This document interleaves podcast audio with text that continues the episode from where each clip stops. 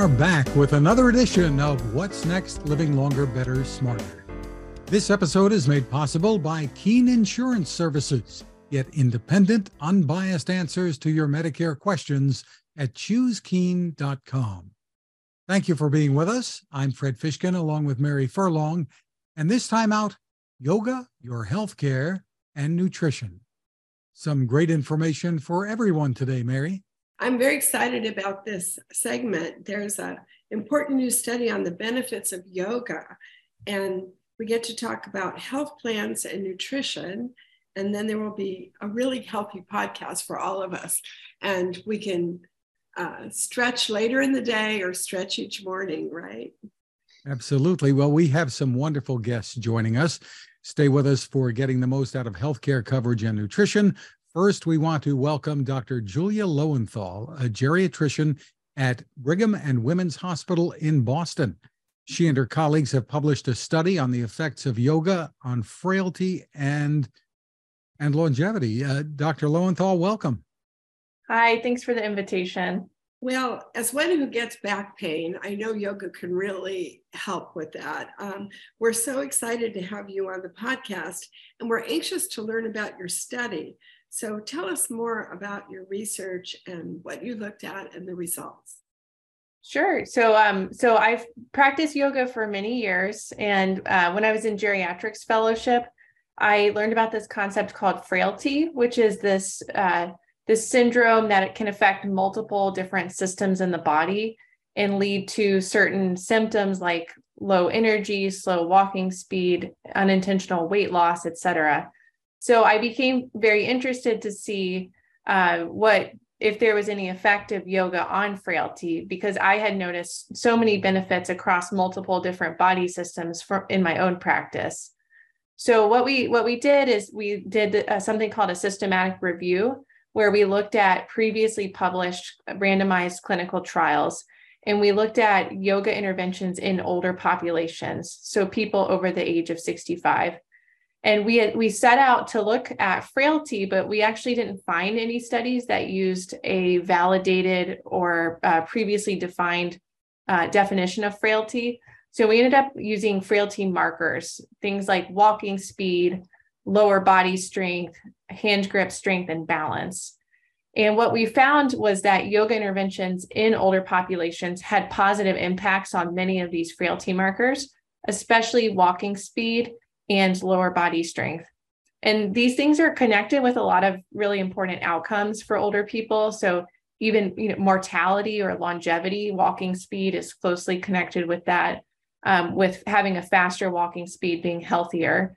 And then also uh, things like falls, loss of independence, and other important outcomes. So we were we were excited about these results. So tell us tell us what you found, if if you can give us a bit of a synopsis. Yeah. So so the um, when we looked, we broke down the studies by um, different frailty markers. And so we looked at all types of yoga interventions by walking speed, for example, and found um, what we called moderate certainty that yoga had a, uh, you know, made people's walking speed faster. And this was seen in the, the trials that compared yoga to uh, people who were just doing an educational group or um, who were on like a wait list, for example. When we looked at yoga compared to other types of active controls, so people doing Tai Chi or exercise or Pilates, for example, um, we didn't see any difference between those, but we still saw an improvement compared to the inactive control groups. So just pointing out that um, across all these different studies over all these years in different parts of the world, it seemed to be a fairly consistent effect. And the trials that you uh, looked at were conducted in a dozen different countries, thousands of people. Yeah, so we we uh, for our criteria we had 33 studies that we included, and this was in 12 different countries and we ended up having a total of 2,384 participants across all the studies. Well, that's really impressive. Were there some countries that were more people involved in yoga? I know in Japan, a lot of people do Tai Chi. Yeah, so we, a lot of our studies were from the US. Um, we also had studies, a good amount from Europe, India, Australia, the Middle East, and Asia. Well, you know, the boomers at the top end are 77 this year, and I'm going to be 75. So I just know it has to be, it's an easy thing to pick up and try and do. So you looked at different types of yoga. What are your thoughts about what most of us should be doing? So there there are lots of different schools and styles of yoga and I think one thing that a lot of people don't realize is many of them are closely related to one another. So I would say overall, you can't go wrong picking a style. Um, I think a lot of them still touch on, you know, not just the physical poses, but also breathing exercises and meditative aspects. So I think you can't go wrong.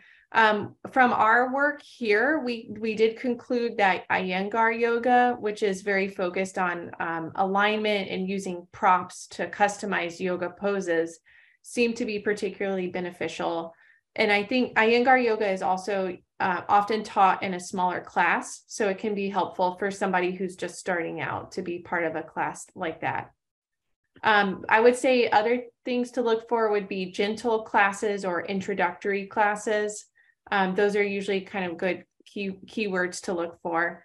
And then people who have significant medical conditions or functional or cognitive limitations, I would recommend actually starting out with a physical therapist and doing some physical therapy and then having them give you some customized advice on uh, you know kind of a future regimen. And if you can find a yoga therapist to work with as well that person typically has more training than a yoga instructor and they can they usually work with people one on one and they're trained to to work with people who have particular medical conditions or or functional limitations that, that's really good advice. And uh, you kind of need your health team, your doctor, your therapist, your physical therapist. Um, there's often a social aspect to yoga. Maybe this can be helpful too. Uh, is it ever too late to get started? Yeah, so social, the social aspect is really important. And I think um, more so in the Tai Chi literature, we've seen that, you know, having that, the effect of that group class coming together is really beneficial for the health benefits. Um, and I would say that probably translate translates over to yoga practice as well. And I've heard that from a lot of my patients is that they're really getting a lot out of that, you know, coming together with other people and working on something with a common purpose. Um, and so I don't, I mean, I don't think it's ever too late to start yoga. I mean, you, it's always accessible if you can do one pose and, and do some mindful breathing in that pose that's yoga. So it's not it doesn't have to be a complicated you know long routine or anything. It's accessible to everyone and it's it's always there for us. There's plenty online for people too to, to find too whether it's GetSetUp or uh, or spiral 100 other other places that have online classes yep there's a lot and there's a lot of stuff too that's free on um, on youtube and other platforms as well so, if I understood what you said earlier correctly, it may not be more beneficial than other forms of exercise when it comes to frailty, but I guess there are advantages in terms of the ease of, of working your way into this. Yeah. So, so for frailty in, in particular, the, in the we looked at frailty markers here. Um, so there didn't in our the in our review it, there didn't seem to be a particular advantage to practicing yoga over other interventions like exercise for example. And we know too that most yoga practices don't reach the aerobic capacity of of other exercise regimens. So there's that. I you know something we didn't look at was the cognitive potential cognitive benefits of yoga which, which has been looked at in a lot of other work. But um, there are um, you know there's something to be said about sort of the cognitive control of the body and also yoga offers that that meditative aspect or that mindfulness practice.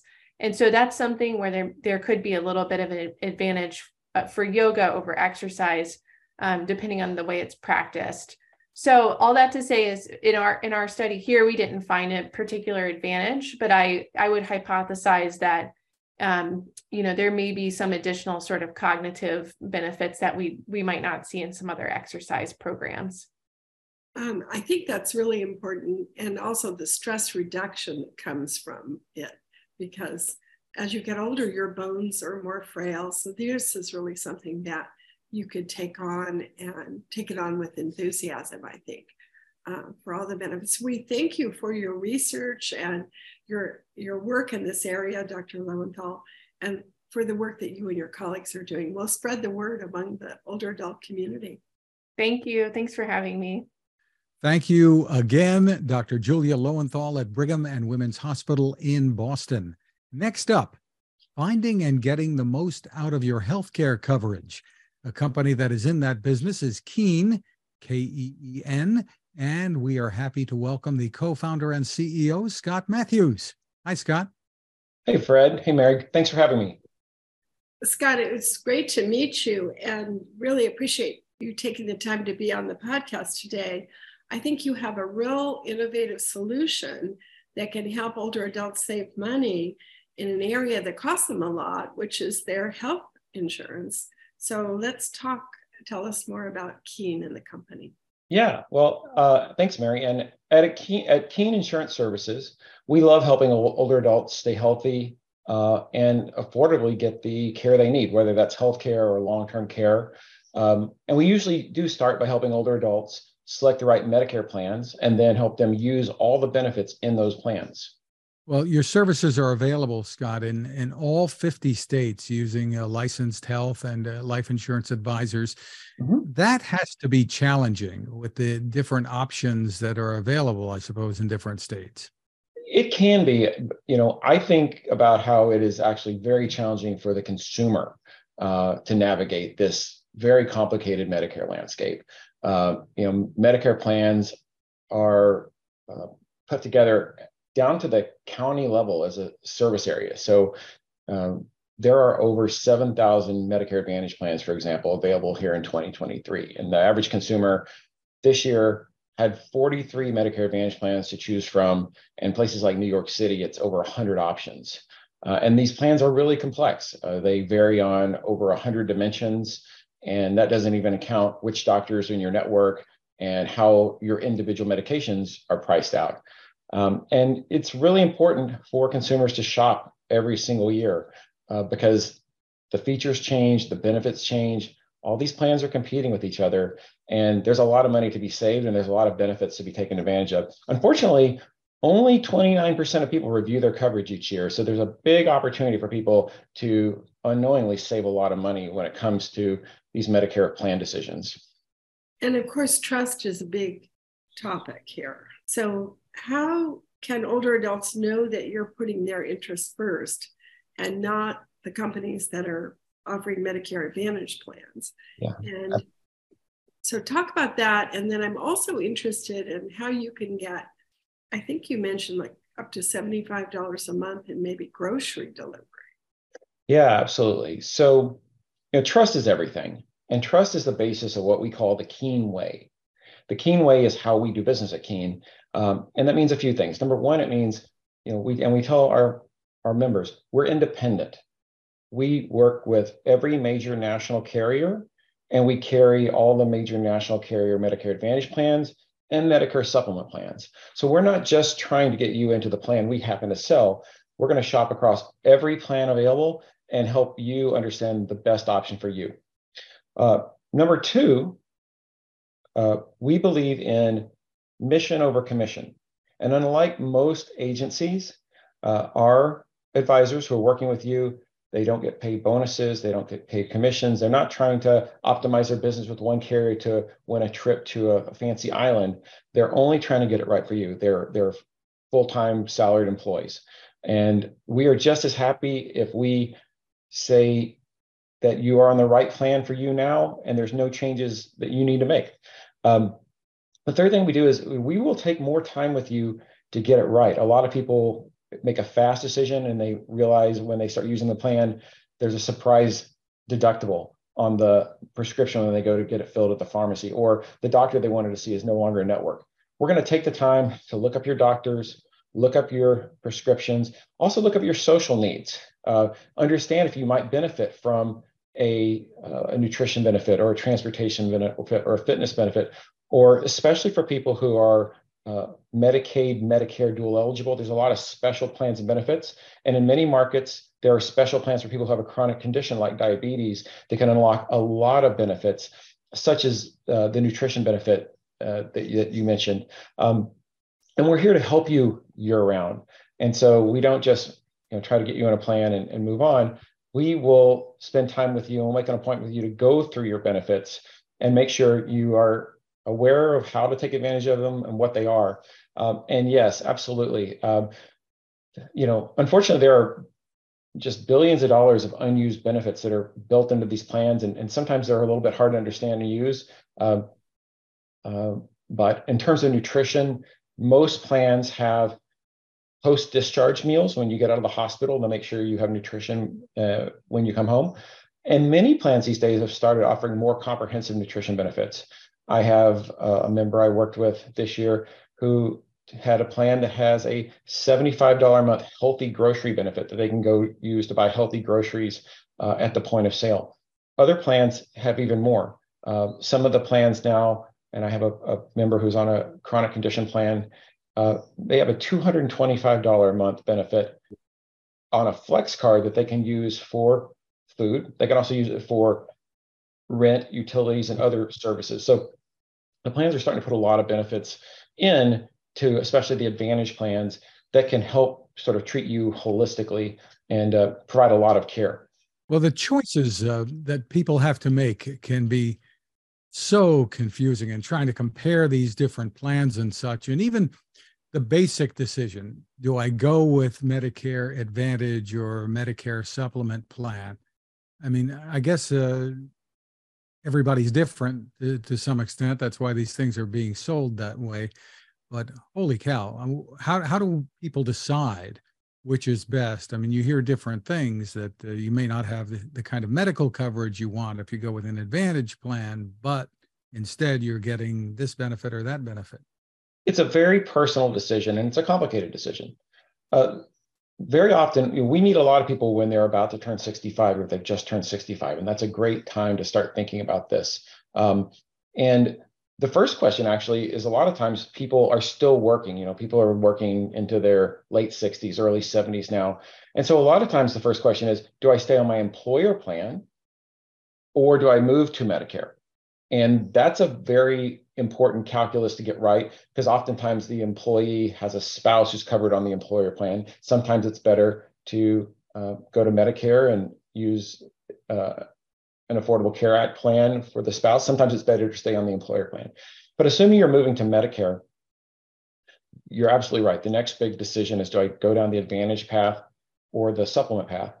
And you certainly want one of those because you know, Medicare does pay for everything. It covers about 80% of your Part B costs uh, typically. Now, and, and this is this gets down to again very personal choice.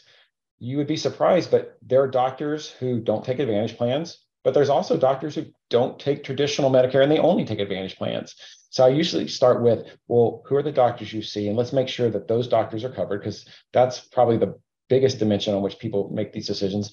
And then we look at their total situation. We get to know them. We get to know their financial situation, their preferences, um, and you know the, the, the trade-off between supplement and advantage. It often comes down to a couple things. Am I willing to make a monthly fixed payment of a higher amount, whether I need care or not, or uh, do I want to maybe have a lower monthly payment or no monthly payment and pay a little bit more when I get care? Um, and uh, also, you know, am I willing to accept the doctors that are in the plan? Uh, and it's a it's a very you know it's a very complicated decision, um, but it really comes down to what plans are available in your area that cover your doctors, your drugs, your needs, and you know, are you in the position to pay a little more every month, or just pay for care when you need it? One of the big surprises in in uh, Advantage plans is that um, you know, if you go to the hospital, you're admitted to the hospital, there will be a several hundred dollar daily deductible for the first five to seven days. And so you have to be able to uh, afford that if that was to happen, if you're on an advantage plan. Um, so even though maybe it has a zero dollar monthly premium, there are going to be some things that drive costs. Now, most people don't know you can buy a special supplemental insurance policy just to cover that stay in the hospital to cover that deductible uh, and only have to pay you know a small monthly fee for that. So there's a lot of creative ways you can you know tailor the recommendation to the person's individual needs. So the person becomes stays a United Healthcare um, member, but but are they also a Keen member, or how do you make money in the yeah. We think about the people we work with as as members, and we we want to work with them year round.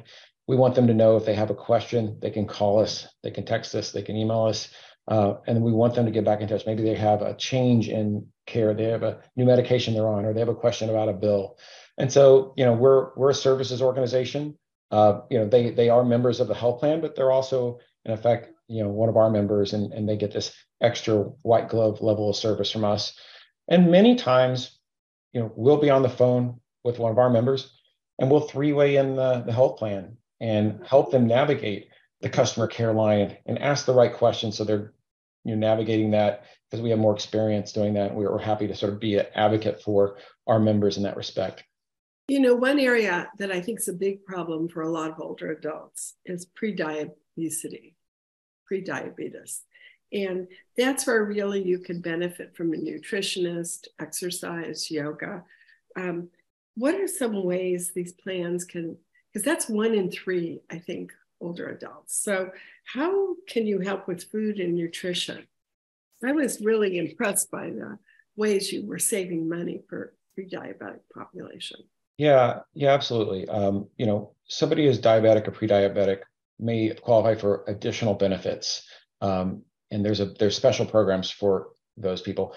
Um, pretty much every um, well, I'll give you an example. I, I was on the phone the other day with one of my members um, and we got on the phone with the health plan, and that they the member was eligible for 16 different supplemental benefits. And so and we helped them start getting access to those. And there was a lot of different phone numbers to call. Uh, and it did it kind of ran the gamut. Nearly 100% of plans, uh, Advantage plans, and some supplement plans have your monthly gym membership covered. And that's a that's a almost a table stakes feature. But probably most people don't know that, and most people don't use that. I I helped a couple uh, uh, up in New York who already had a supplement plan. They liked the supplement plan. Uh, they didn't know it had a gym membership. It actually let them pay for a, a very nice gym membership that had a monthly premium higher than their supplement premiums. They were actually saving money by buying the supplement plan than they over what they would have paid for the gym. So they were they were thrilled about that. So you have to kind of understand those hidden benefits. I, I encourage everybody to take advantage of the benefits. Um, over the counter is in about 65% of plans, which means you can go and buy over the counter drugs, medications, vitamins. If you want to get a scale, you want to get a blood pressure monitor, that's paid for. Uh, there's about $500 in benefits a year for folks. Uh, it's a very common benefit. Transportation is a very common benefit. Uh, nearly 100% of plans have uh, Medicare Advantage plans have a personal emergency response system that is paid for that helps you, you know, if, if something happens to you, uh, get care, you know, those run $500 a year in terms of services fees that are paid for.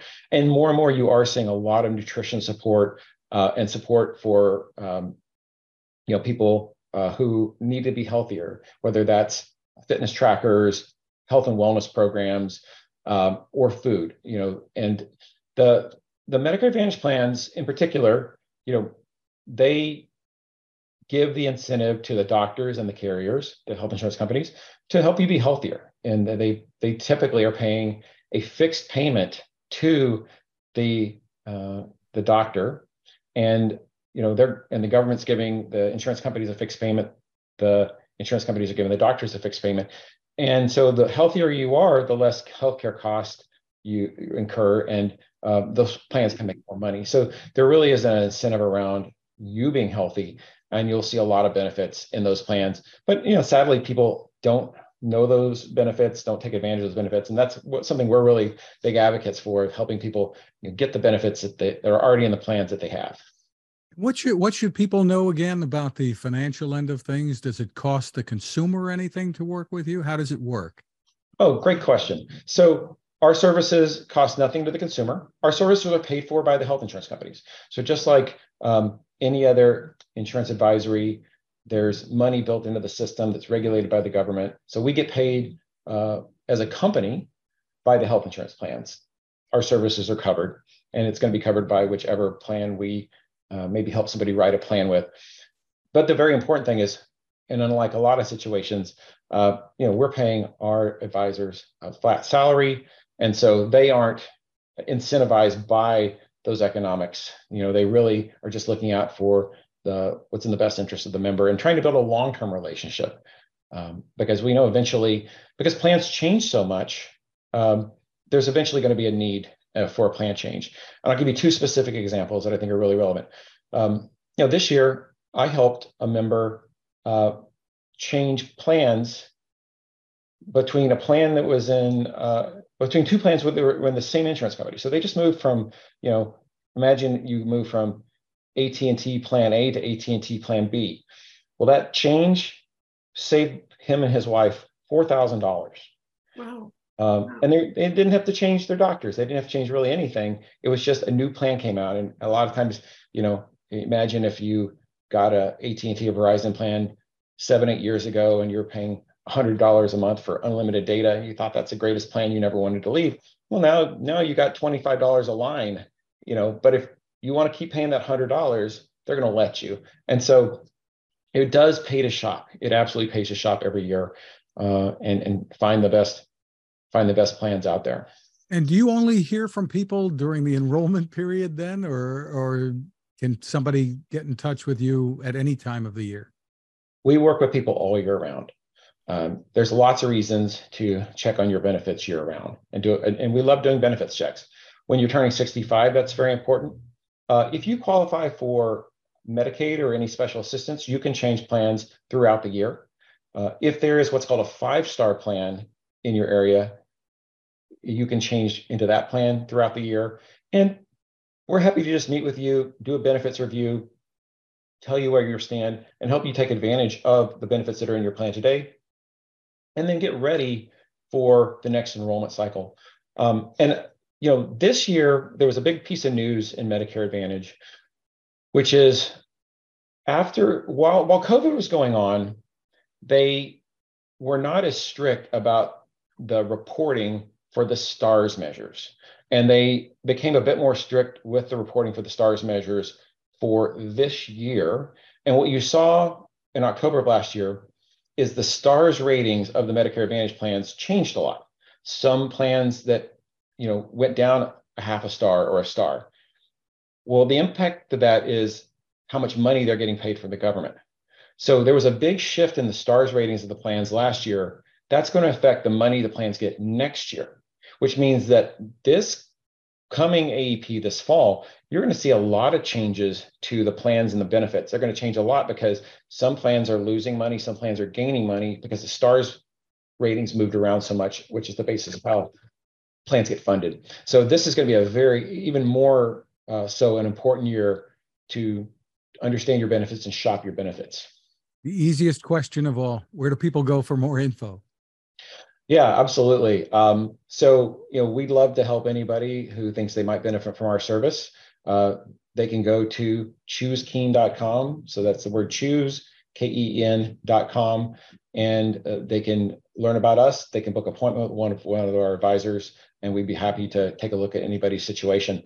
Um, you know, m- my final message for people is number one, shop your plan every year, whether you're on an advantage plan or a supplement plan.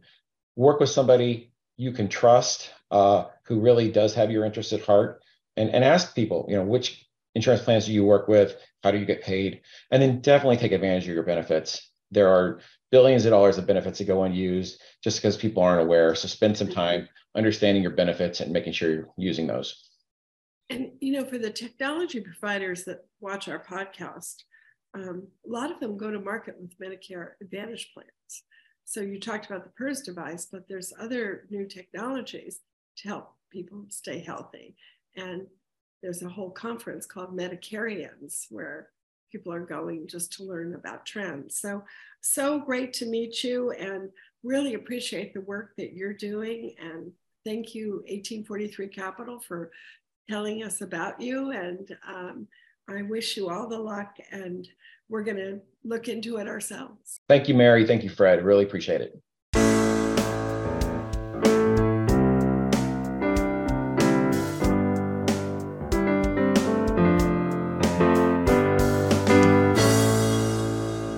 Mary, when it comes to health, both for young and old, so many people today are facing food insecurity.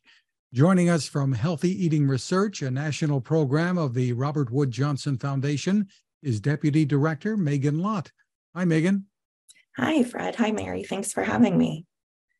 And Megan, we're so happy you could join us on the podcast to talk about this, this issue, which is so vital for so many people. So, share some of the numbers with us as you see them. Yes. So more than 25 million people in the United States do not have access to nutritious foods to eat on a regular basis. And this is often tied to low wage jobs and lower incomes. And so as a result, we see a disproportionate impact on people of color who have higher rates of poverty and employment, unemployment. Um, data provided by the Congressional District Health Dashboard, which really looks at an average of all congressional districts, shows that 74%, so nearly three out of four Americans, have limited access to healthy food. And I think that is really, really staggering. Again, we also see this increased in rural counties, um, particularly those in the South, because of structural barriers like lower income levels and lack of transportation options to get to those healthier items. Megan, share a bit about your background with us. You're a registered dietitian with a degree in nutrition sciences and you're based at the Duke Global Health Institute. Yes, so our program is based at the Duke Global Health Institute, which is part of Duke University in Durham, North Carolina. As you mentioned, I'm a registered dietitian. So I did my undergrad in nutrition sciences at the University of Cincinnati and my master's in public health nutrition at the University of North Carolina at Chapel Hill. I'm also a mom of three young kids. So I live and breathe the child nutrition thing every day. Um, but one of my first jobs, actually, out of college was working at the Capital Area Food Bank in Washington, D.C., where I ran a nutrition program for seniors. And so, um, really, they, the senior population has a special place in my heart as well, as it was kind of where my public health nutrition career really got going. Well, I found those statistics very staggering, really. Um, let's talk about the push you're making to promote nutrition for young and old. I'm also interested in the corporate partners that you're seeing that are coming to the table. But with inflation and the expiration of some programs for families, um, many people have less access to he- healthy food, correct? Yes, that's correct. So there were three big policies changes that were put in place as a result of the COVID pandemic.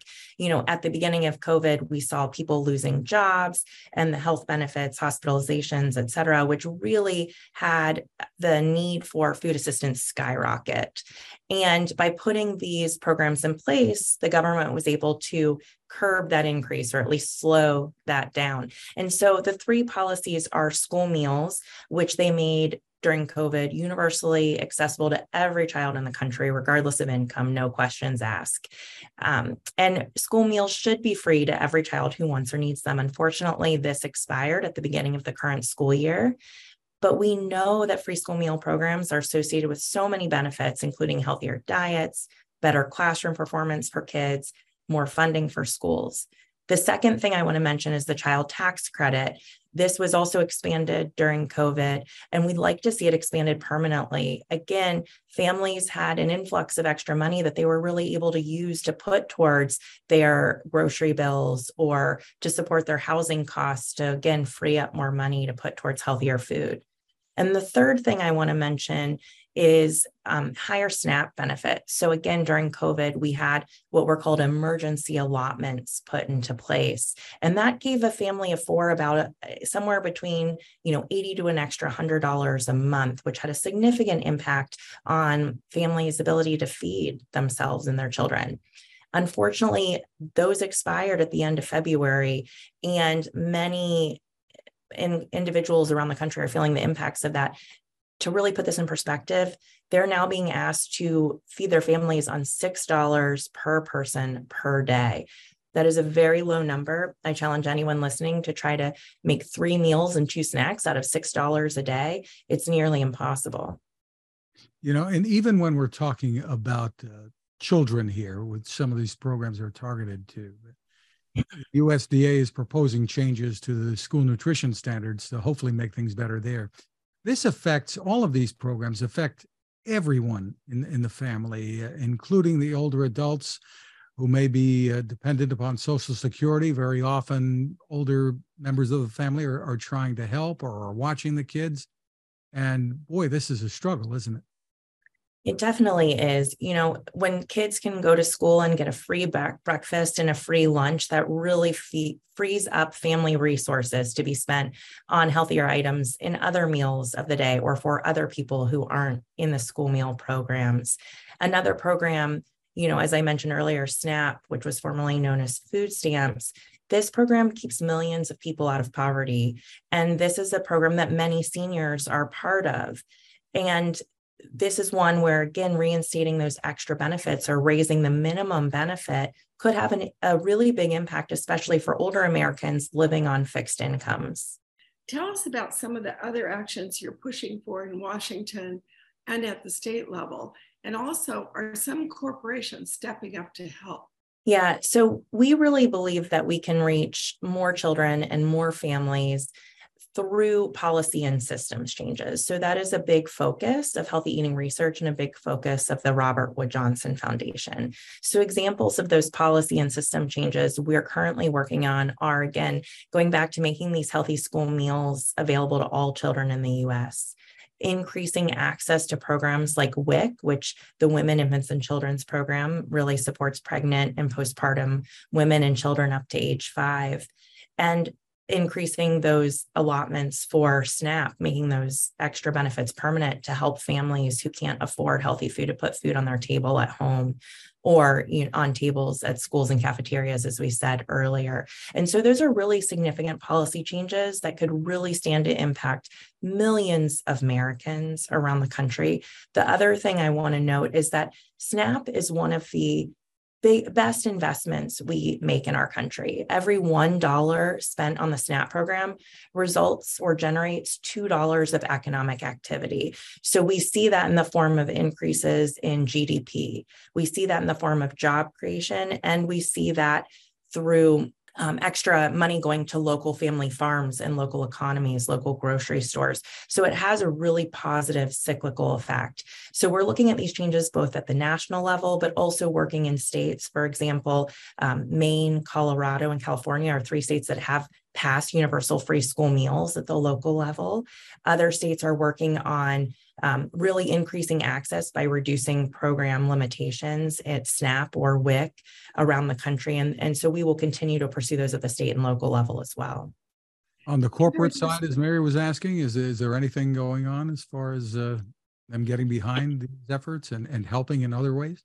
You know, one of the biggest ways we've seen corporations get involved during COVID and beyond are through increased donations to uh, feed, uh, charitable feeding networks and systems. So, local food pantries, large donations to Feeding America, which is the nation's umbrella organization representing food banks. We have also seen some organizations step up to um, help schools with what's called unpaid lunch meal debt. So, one of the benefits of universal free school meals is for every meal served, the school gets reimbursed by the federal government. Right now, because that's not in place, they only get reimbursed for eligible children. So a family has to fill out an application.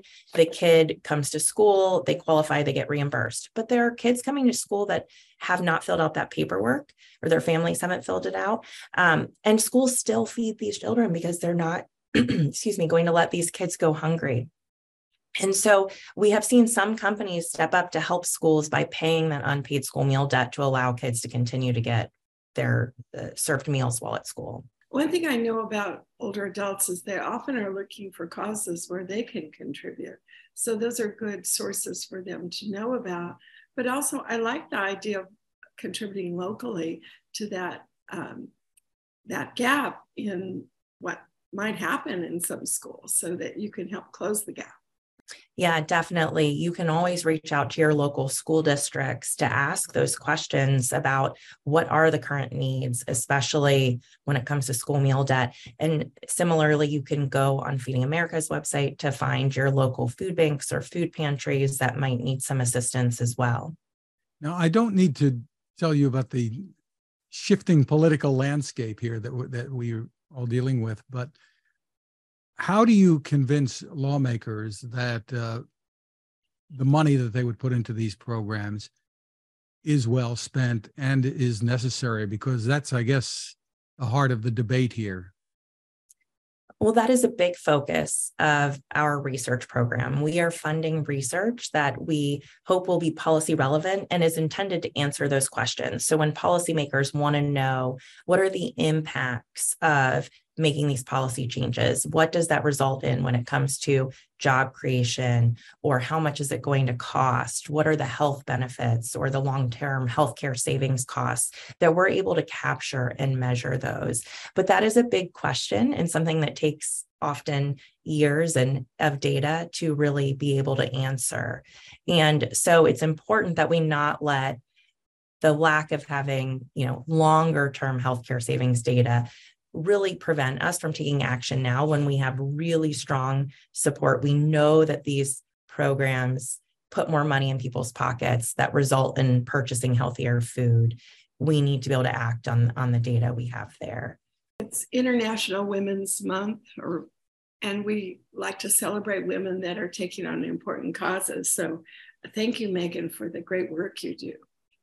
Well, thank you so much for having me to talk about it today. Is there a place people can go to, Megan, before we let you go for more information? Yes, for more information, definitely visit healthyeatingresearch.org as well as the Robert Wood Johnson Foundation's website. They are our primary program funder, and their website is rwjf.org slash nutrition. Terrific. Megan, thank you for spending time with us. Thank you. Mary, yoga, healthcare plans, and nutrition a great way to dive into spring and get ready for the summer. Yes, I'm very motivated, Fred. I saw the cardiologist this week and got a good report. So, getting healthier is always a good thing. And we want to thank all of our guests for spending time with us. And of course, we appreciate all of you watching or listening. You can find us along with the What's Next Longevity Deal Talk podcast at maryfurlong.com slash podcasts.